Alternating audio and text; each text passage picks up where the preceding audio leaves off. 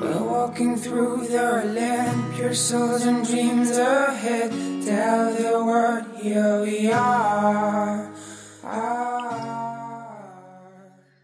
朋友们，大家好，这里是 FM 三九一七四六，我在成都，我是西仔。闲聊读书和音乐，时光静好，与君享。嫁给社会第三年，我在成都。We are the so every day. Tell them we are, tell them we are, we on the way. 尚未配妥剑，转眼变江湖。愿历尽千帆，归来仍少年。最近在微博上看到这一段话，觉得非常能够符合此时七仔的心情，所以就把它作为这一期的一个标题和主题了。距离上一期节目其实有比较长的一个时间，那这一个月对于西仔来说是一个过渡期，不管是工作还是生活。嗯，从三月二十号开始就调岗，就是在还是在公司里面，但是从原先的岗位调回公司，相当于转岗嘛，然后开始了一个新的阶段。那回来以后，其实前期有非常多的不适应，因为以前的话还可以保证一个朝九甚至朝九点半晚六的这么一个节奏，回来以后几乎每天晚上都是七点半、八点甚至九点可能才下班，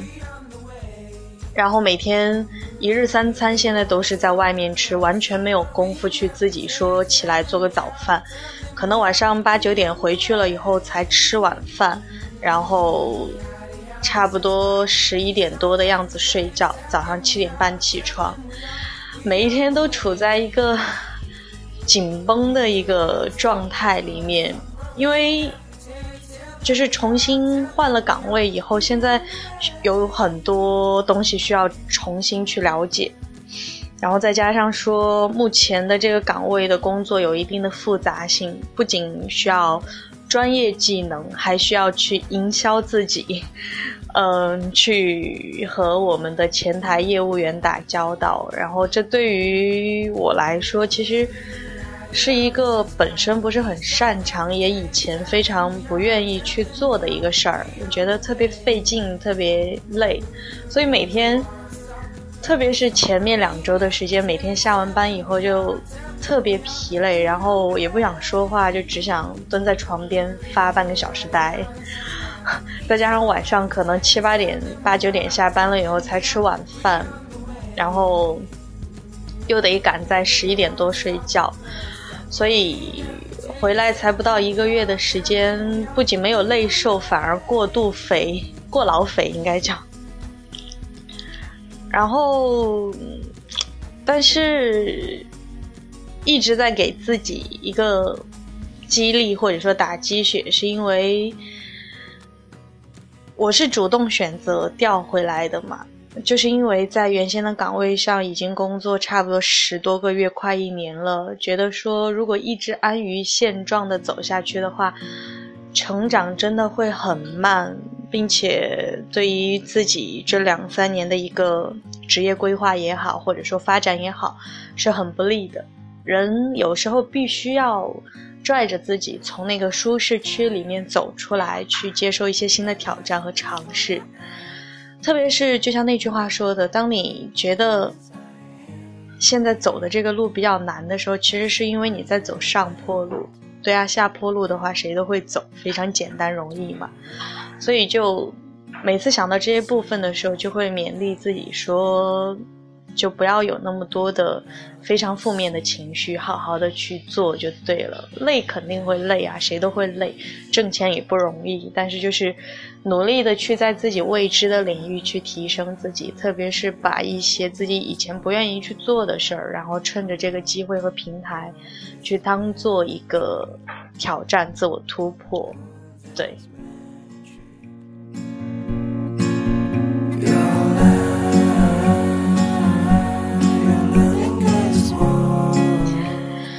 所以就说这句话特别适合现在的心情。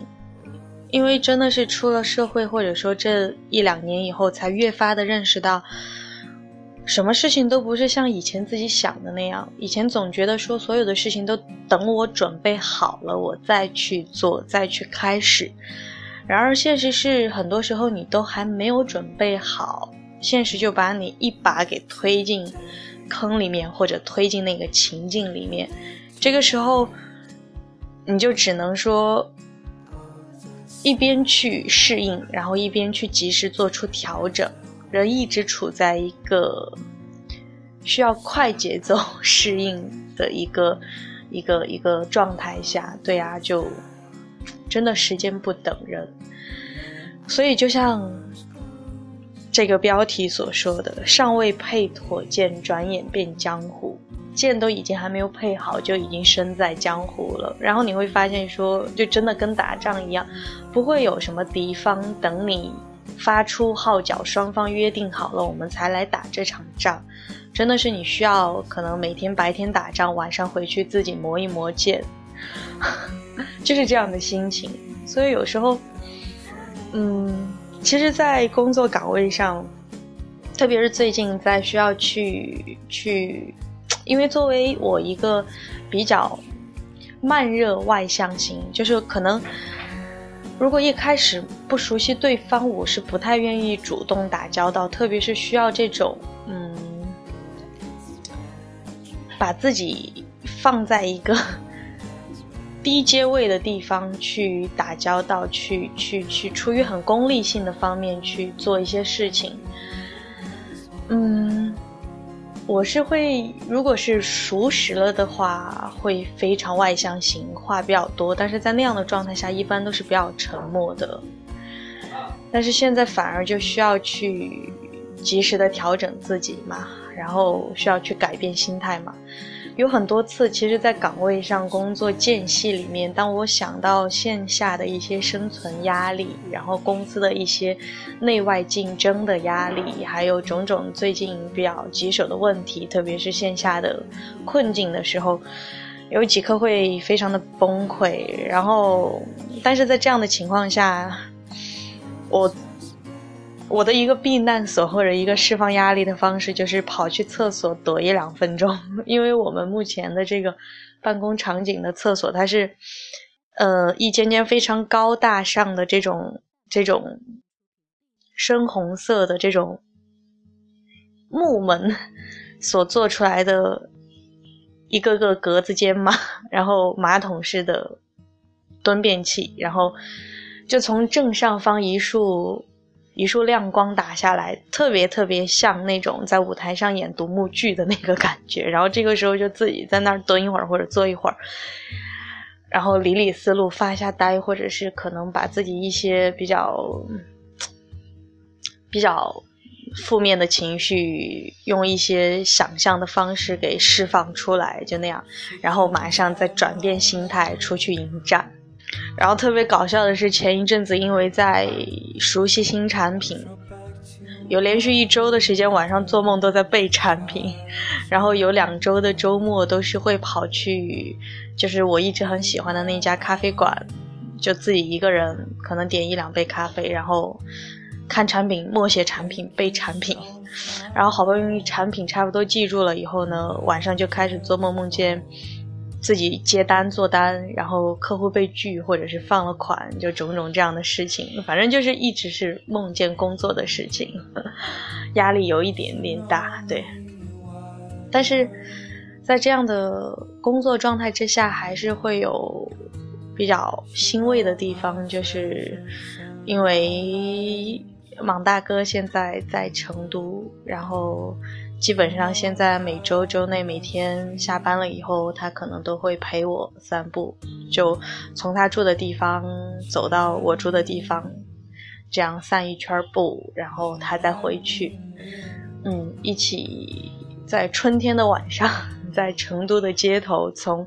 玉林北路走到南路，从南路走到北路。这样散散步，然后聊聊天，聊一聊这一天的压力，或者是说聊一聊两个人之间的这种需要互相去磨合、改进、激励、勉励、安慰的地方。对，有时候一起吃个晚饭，嗯，包括周六周末的时候，可能会去他那儿做一顿午饭吃，或者说和我的好朋友闺蜜一起约一天，一起去我们的革命基地，喝点咖啡，聊点天，看会儿书，吃点饭，这个样子。这些好不容易得来的小确幸的时刻，是真的会比较抚慰人心的。人也非常需要有这样的时刻。以前可能相对于闲一点，然后过着这样的周末，越过到后面就有一点理所当然，并且，并且没有觉得那么强的感知幸福了。直到最近，在这样的状态下，甚至于每周周内晚上都在加班，然后周末、周六、周天还会接到这种。工作上的电话以后，越发的觉得好不容易多出来，或者说挤出来这样的纯粹一点的休息空闲，和别人一起相处的时间是非常宝贵，也非常珍惜的。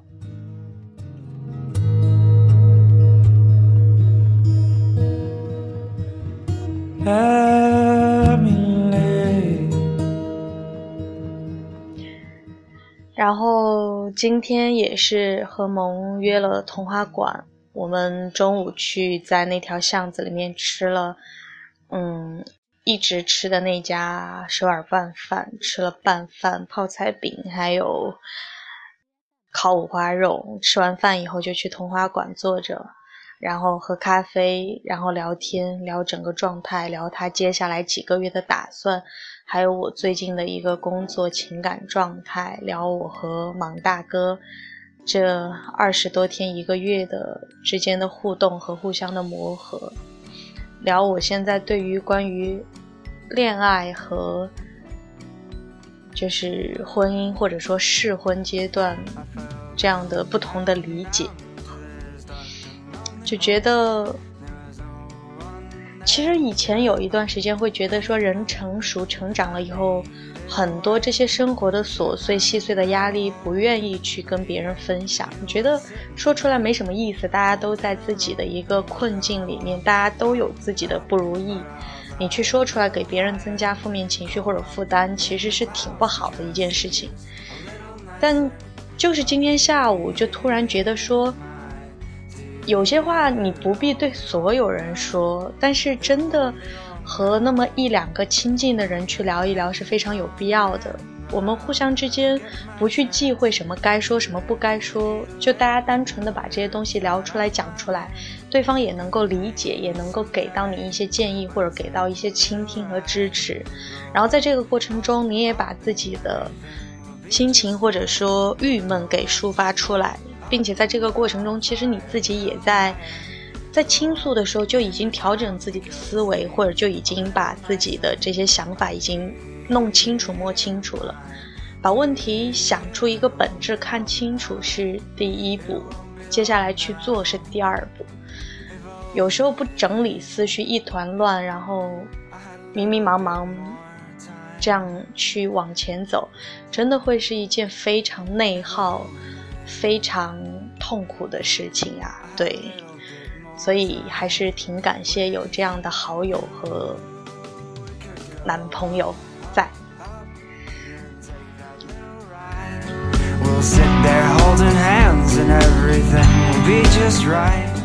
然后呢，我也说，对，现在我们都处于一个不是很理想，但是也比较艰难的一个时刻。这个很正常，在这样的大环境、大时代背景下，二十多岁谁不迷茫呢？对吧？但是重点是真的，我们需要知道自己想要的生活是什么，需要知道自己想要走到哪里去。不说细小的计划，最起码大的一个三五年、十年的规划是应该有的。最起码潜意识里面或者心里有一股力量，要推动着你往前面去走，要去进步，要去成长。就像我说，我的那个梦想或者说理想一直在那里，从来没有放弃过。但是就目前而言，在现阶段，我就是想要把我现在这份工作，把我手头上的事做好，去做到专业，去做出一些成绩来。因为现在世俗化的判断和标准就是。越挣钱的行业，就证明你输出价值越多，你的能力是越被认可、被市场认可的。也或者说，在你这个岗位上，你付出的越多，不一定所有的辛苦努力都是有回报的，看你有没有用对劲。所以说，唯一的检验标准就是你输出的价值得到了一定的回馈、回报，比如说很现实的工资收入，以及别人的肯定。这些东西其实是量化和可视化的，所以我不想要那么理想化的去说自己要怎么怎么样，很简单的就想要把它做到一个可以去用数字和结果说话的一个地步，最起码我自己先成长到那个阶段，达到那个想要达到的阶段，然后在这个过程中，一个是积累，第二个是我想。就一定会给到自己很多自信和对自己能力的一个正确的审视和判断。因为说实话，出社会这是第三年了，真的想要说好好的去把一件事情做到位。目前给自己的一个目标是这个样子的。The only man alive for you. I guess that's what it is that makes me fall like this. 那这一期节目会稍微短一点，因为现在要尽可能的简化，呵 呵用简单的话说简单的想法和事情。然后今天其实想要分享的读书给你听，是来自于我一直一直很喜欢的连岳大叔在他的公众号。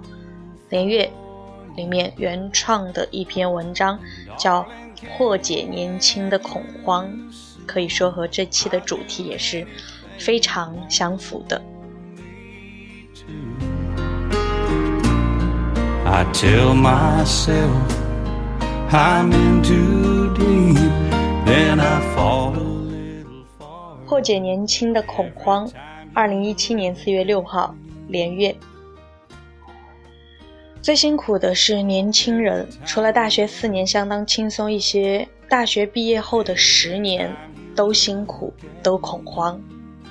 这段过得顺，在相对高一点的平台进入稳定期，享受复利增长；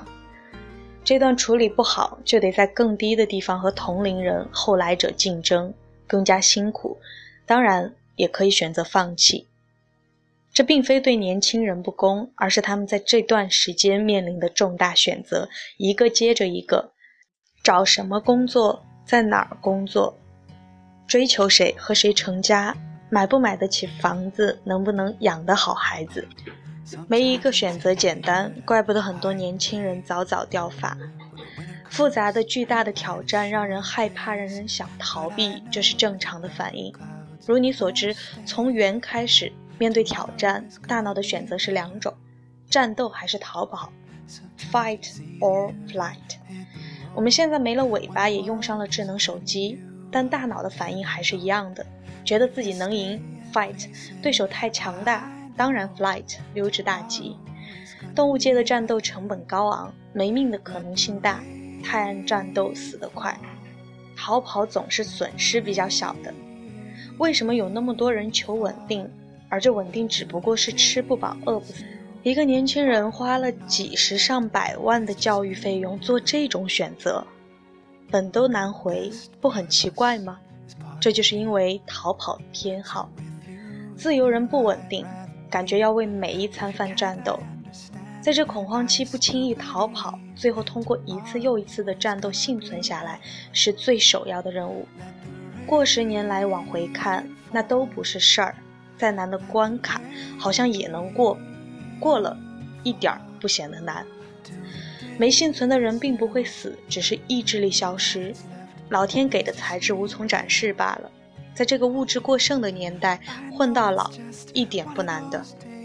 意志力强的人不怕大挑战，意志力一般甚至弱的人，是不是就没办法，只得认输？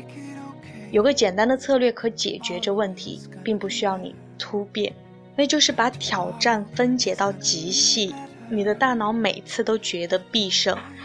比如锻炼，保持身体健康有益无害，坚持的人却少，那是一开始挑战太大，动不动就得半马、全马、卧推一百八十斤，每次尝试都是沮丧和伤痛。而把目标减少到每次跑四百米或五分钟，轻松愉快完成，全是战斗胜利的快感。而据统计，就是长期只保持这种极低强度的运动，身体素质也可得到提升。我每次跑一万米，最后当然是会累。我起跑前都骗自己，就跑一千米，一千米过后再骗自己，又跑一千米。奇怪的是，大脑很信这种任务拆解，甘愿上当。一个大学毕业生，目标是上海，整体任务重，妻子、房子、车子、票子，一想起来，感觉整个陆家嘴都压在胸口，不逃跑要被压死。把任务拆解了，不外乎是到上海找工作，找到工作保住工作，加薪换更好的工作，简单的一步跟着简单的一步，每一个挑战都可应付，哪有跑的必要呢？你每天晚上躺在床上，都可以用通关的喜悦取代疲惫。不错，今天的任务没让我逃跑，我赢了。人一辈子也就三万多天，恐慌的年轻时代三千多天，他经不住你赢几天。加油吧，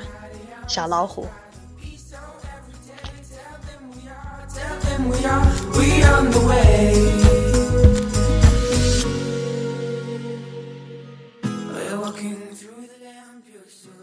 非常喜欢连岳大叔的理性而成熟的鸡汤或者反鸡汤，所以说，其实看到这篇文章以后，对自己的一个激励作用还是蛮大的。任务拆解，不要想得过于严重的压力，就这么近的把自己给压垮了。人需要适当的去释放和懂得适当的激励自己，对。所以说，目前就是一个小任务，一个小任务分解拆解来去完成。嗯，今天的节目到这里就差不多要结束了。稍后要和芒大哥一起去看《速度与激情八》，相信很多朋友已经看过了。看完了以后呢，嗯，明天就是周一，新的一周又开始了，要开始投入全新的 fight 战斗。所以。在这里，希望所有还在坚持着听西仔节目的朋友们，可以一起，我们一起来战胜人生中的一个一个的难关，一起去挑战，一起去努力的调整和推着自己往前走。那在节目的最后，要推荐一首很好听的歌，来自于乐团不可撤销。最近听了几首他们的歌，很不错，很好听。今天这首歌挺励志，也很简单，名字叫《像风一样吹来》。那么新的一周，我们一起加油吧！我们下周再见。